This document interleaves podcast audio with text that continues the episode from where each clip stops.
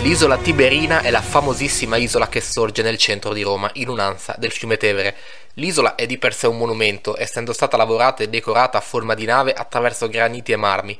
Ai tempi, infatti, rappresentava una vera e propria nave romana col suo albero maestro, un obelisco, che sembrava navigare sul fiume Tevere. Oggi di tutto questo è rimasto solo la forma dell'isola, una nave appunto. Le leggende più famose su quest'isola sono sostanzialmente due, una legata alla sua nascita e una alla sua funzione medica.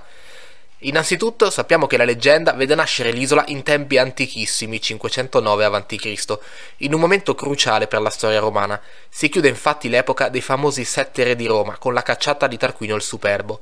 Il popolo, in segno di odio verso il tiranno, getta nel Tevere l'enorme deposito di grano del re, che risulta così abbondante da formare un'isoletta.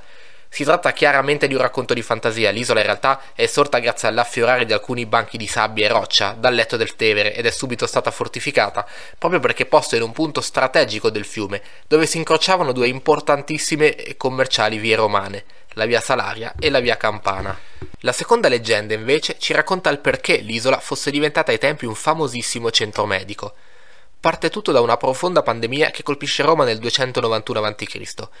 Non sapendo come arrestare la diffusione della malattia, dopo aver consultato i libri sibillini, e farò un inciso alla fine di questo podcast su cosa siano i libri sibillini e su una leggenda che li riguarda, una nave romana salpa alla volta della Grecia.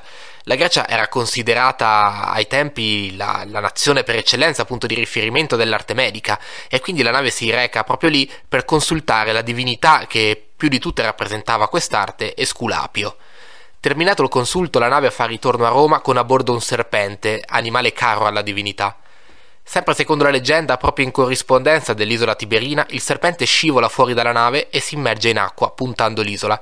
I romani si convincono quindi di dover costruire un tempio proprio sull'isola e proprio a seguito di questo avvenimento decidono di darle la forma di una nave.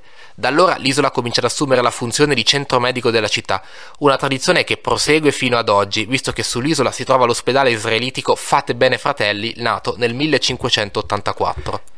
Chiudo con l'inciso sui libri sibillini, di cui spesso si sente parlare. Che cos'erano? Erano una raccolta di responsi oracolari scritti in lingua greca, che i romani usavano consultare su vari temi per capire come comportarsi senza contrariare le divinità. La storia racconta di come i libri fossero stati offerti dalla Sibilla Cumana al re romano Tarquinio il Superbo, il re cacciato di cui ho parlato all'inizio di questo podcast. La Sibilla, una donna che si faceva spacciare per oracolo, vende a Tarquinio nove libri, ad un prezzo però ritenuto dal re troppo alto.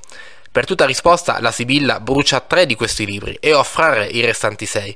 Il re Tarquinio rifiuta ancora e la Sibilla ne brucia così altri tre, offrendo a quel punto i soli tre libri rimasti, ma al prezzo dei nove iniziali.